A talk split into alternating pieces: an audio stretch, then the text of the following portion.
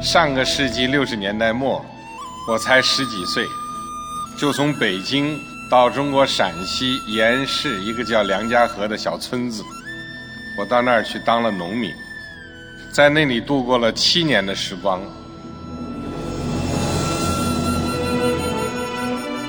讲述习近平总书记在梁家河的知青生活，追寻人民领袖的初心，记录梁家河几十年翻天覆地的巨大变化，激发砥砺前行的信心。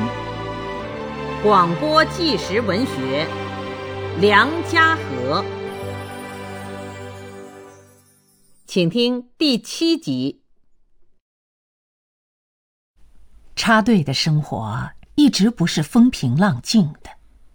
在习近平申请加入共青团时，一些举报他的黑材料也随他来到了梁家河。刘明生接任公社知青办主任后，断定那些举报材料是陷害，当着习近平的面把那些材料烧掉了。一九七三年八月，梁玉明问习近平，想不想入党？习近平说很难。想到入团的经历，他有理由说很难。你不要求进步，怎么能发展你入党？梁玉明用了激将法。于是梁玉明当了习近平的入党介绍人。入党申请书写好后，梁玉明上报公社，同样挨了一顿训。你胆子真大，敢介绍黑五类。公社一位副书记看到申请书，同样这样说。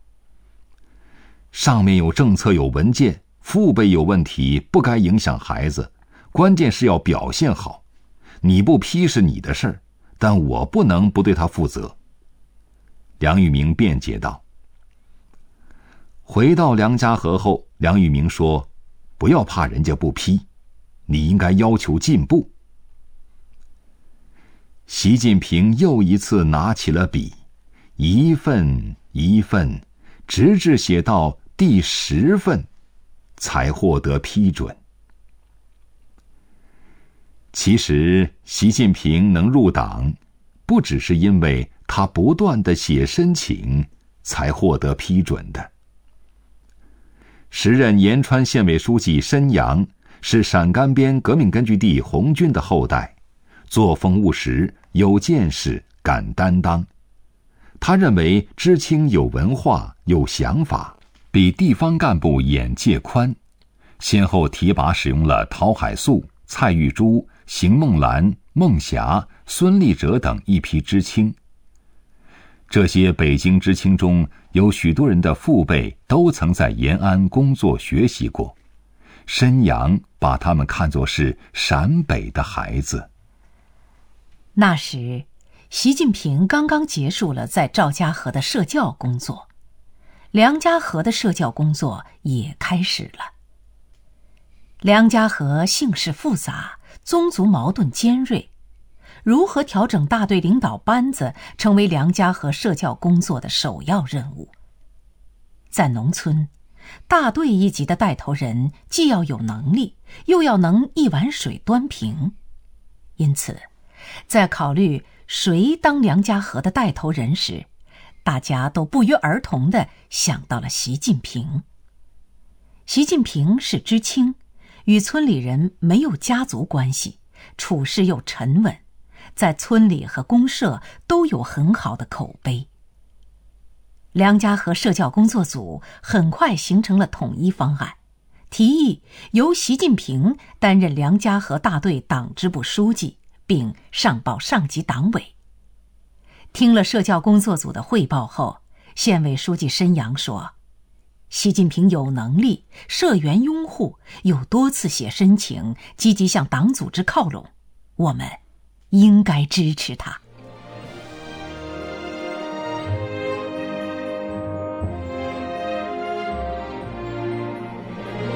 一九七四年一月十号，公社党委批准了习近平的入党申请，接收他为党员。随后，梁家河大队推选他为党支部书记。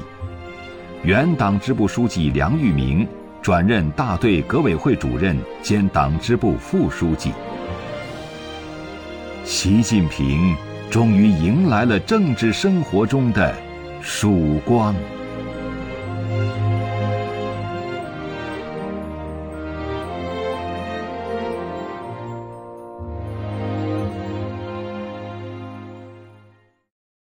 当年的延安一直没有摆脱贫困。一九七三年六月九号，周恩来总理陪同越南党政代表团来延安参观访问。时任延安行署专员土金章回忆说，听到延安不少人吃不饱肚子，一家五口人合盖一床被子时，总理反问，为什么会这么苦？面对一桌酒席，周总理只吃了一碗小米饭。他说，我这个总理没当好，延安人民生活还很苦。说这话时，周总理的眼中闪着泪花。延安地区当时辖十四个县，有一百三十万人，人均粮食不足二百五十公斤，人均收入不足五十元。锅里没粮，口袋没钱，是大多数农民贫苦生活的真实境况。周总理向延安地委、行署提出延安三年变面貌，五年粮食翻一番的要求。他说，等延安建设好了再来。周总理的要求被广泛传播，得到了延安人的积极响应，知青们也积极行动起来。一些已经被提拔为干部的知青甚至一再写申请，要求回到农村搞好粮食生产。实际上，这时的习近平已经在谋划着梁家河的粮食增产计划了。他当选大队党支部书记后，一个让村里人吃惊的计划就出炉了，在梁家河沟口打一座水坠坝。打水坠坝就是在山谷筑起两道坝梁，然后引水冲刷山体，让水流携带着泥土在山底淤积成坝。这是一项新技术。按照习近平的设想，这个坝打成后，梁家河沟口这一带将变成一片良田，梁家河人可能就再也不会挨饿了。这个美好的憧憬激励着他，他公布了这一计划，并挨家挨户做工作。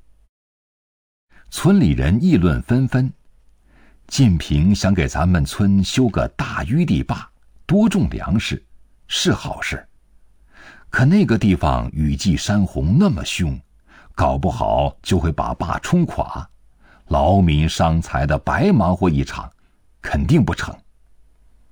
人们的担心不无道理，梁家河沟口在雨季就是一个巨大的泄洪口。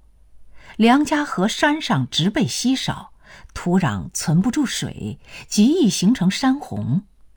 山洪爆发时，滚滚泥流从后沟的道道山谷中奔流而出，然后汇聚在一起冲向沟口。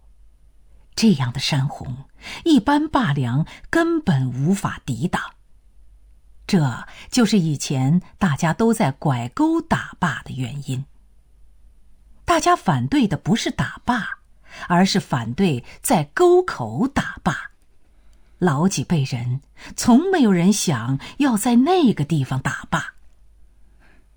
习近平也知道，反对者们还有一个不便明说的原因，就是村里王家的祖坟正处在坝堤的位置上，这涉及王家十二户人的利益。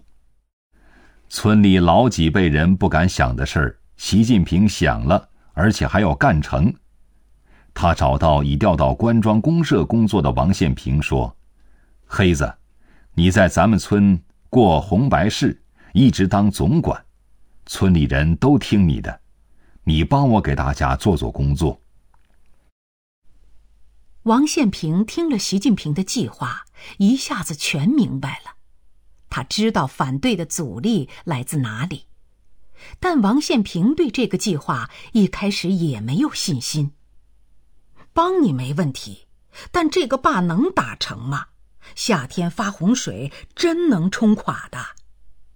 习近平说：“这个我早计划好了，沟口一侧给它拦住，淤地坝的另一侧给它加固好，把自然河道的一部分加深清淤，形成一条大的泄洪沟。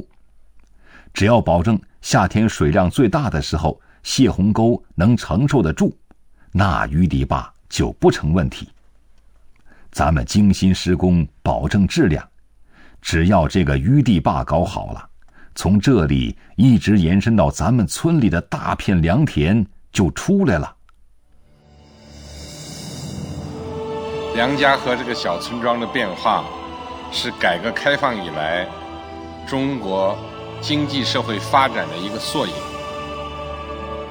记录习近平总书记的知青岁月，挖掘梁家河小村庄的大学问。请继续收听纪实文学《梁家河》，由陕西人民出版社出版，作者梁家河编写组。梁家河沟口的地形，王献平再熟悉不过了。他按照习近平的思路仔细考虑后，觉得有道理，心里便有了数。习近平又说：“黑子，你说咱梁家河为啥穷，为啥吃不饱饭？就是因为好地太少了。这里打上坝，增加这么大面积的好地，以后梁家河的子子孙孙都会受益，咱说啥也得干成这个事儿。”“能成，我帮你跟村里人说去。”王献平答应了下来。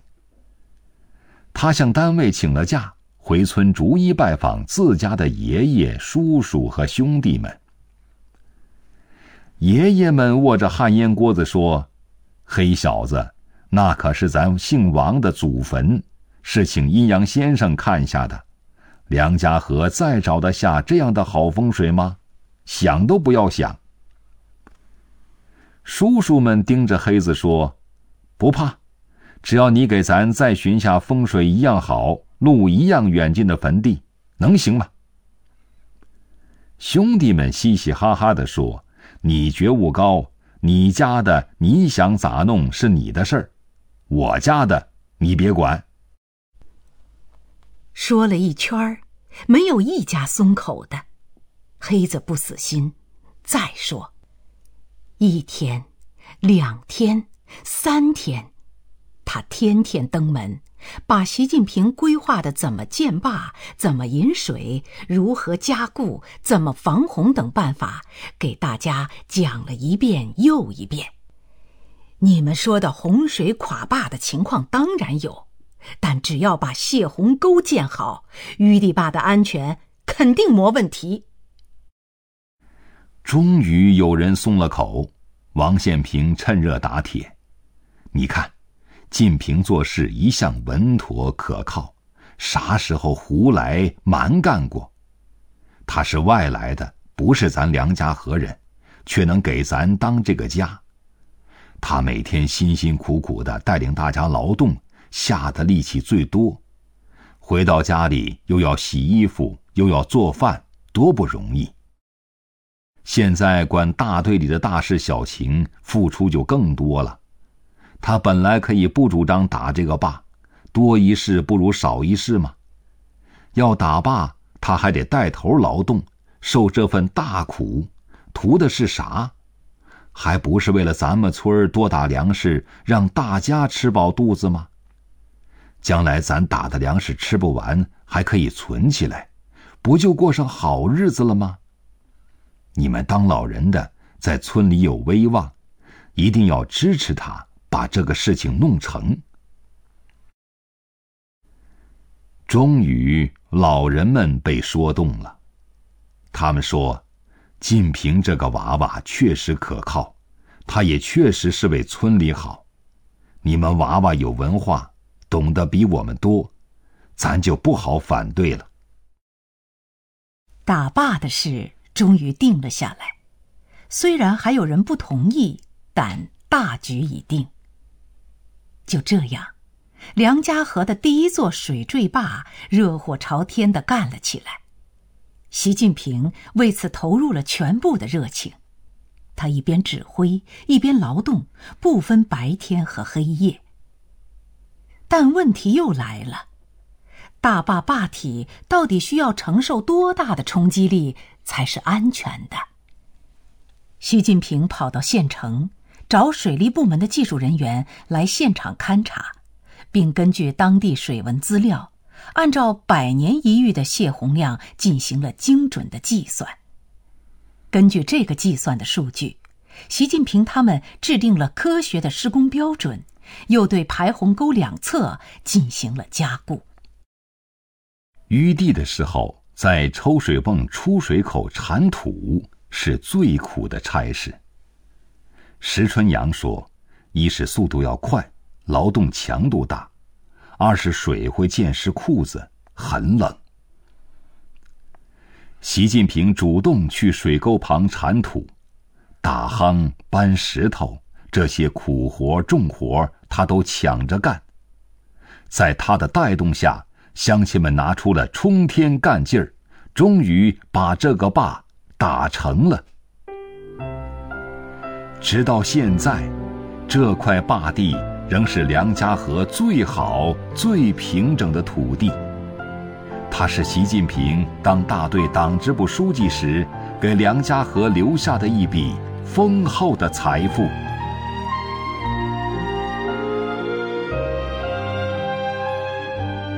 二零一五年，习近平回梁家河，路过这块坝地的时候，在坝边看了很久。坝地里栽种的一排排杨树苗，像是等待检阅的士兵，笔直地挺立着。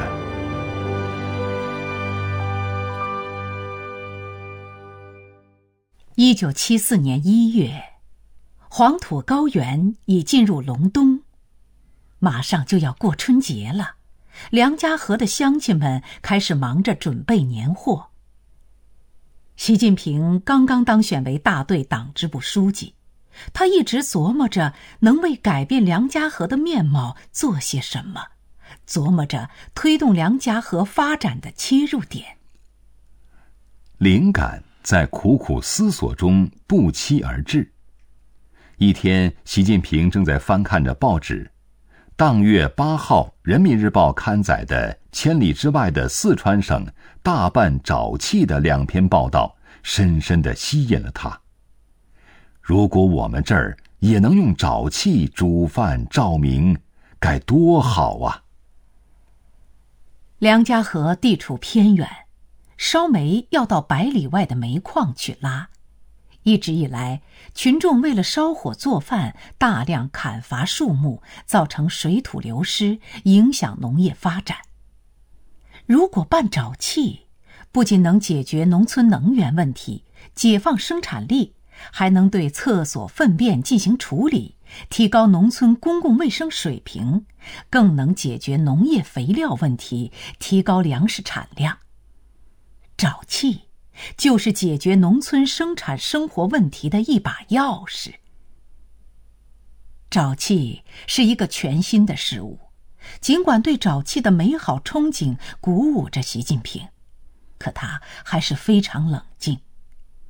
四川与陕北气候差异很大，这把源自四川的钥匙能打开陕北的锁吗？习近平一直是一个行动派。此前在赵家河进行社教时，看到一座厕所年久失修，他便自己动手把它改造成赵家河第一座男女分开的厕所，进行了一次小小的厕所革命。这次能否在梁家河办沼气，他决心亲自去四川寻找答案。他步行四十多里路赶到了县城，把发展沼气的建议以及自己去四川学习的想法向县委做了汇报，获得了批准。春节过后，习近平便借了路费，拉着北京支研干部百根柱等三人，踏上了前往四川的取经行程。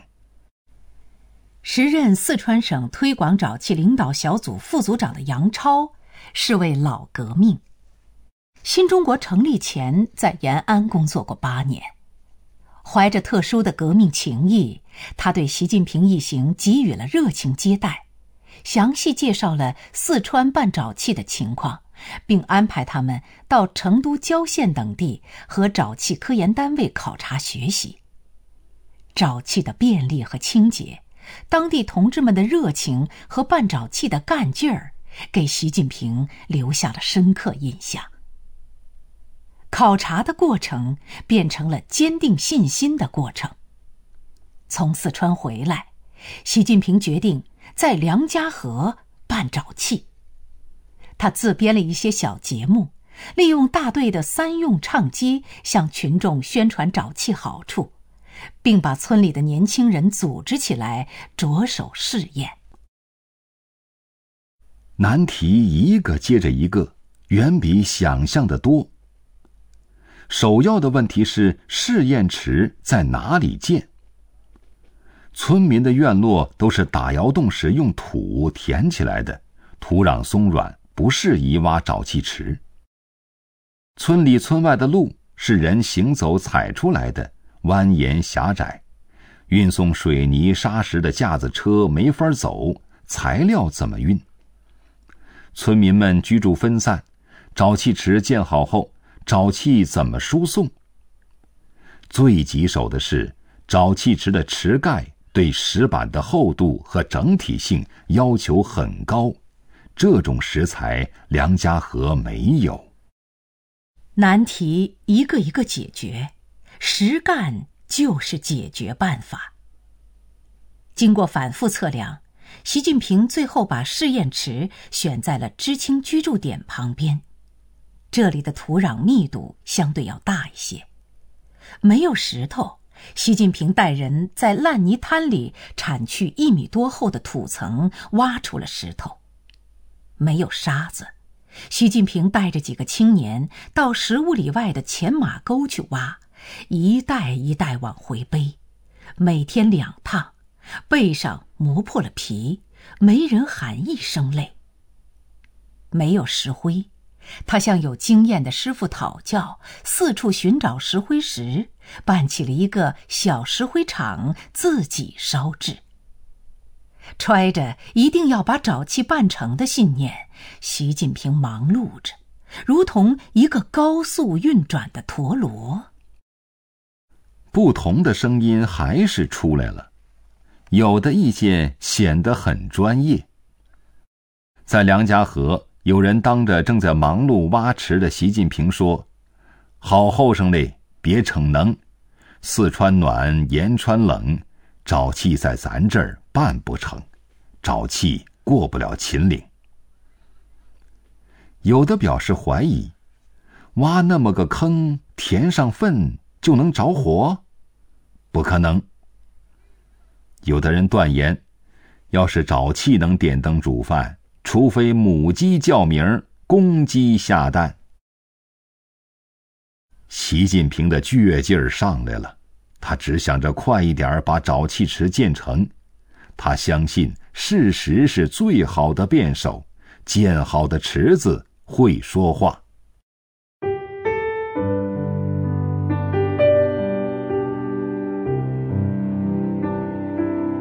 广播纪实文学梁家河，由中央广播电视总台出品，演播苏阳、黎春。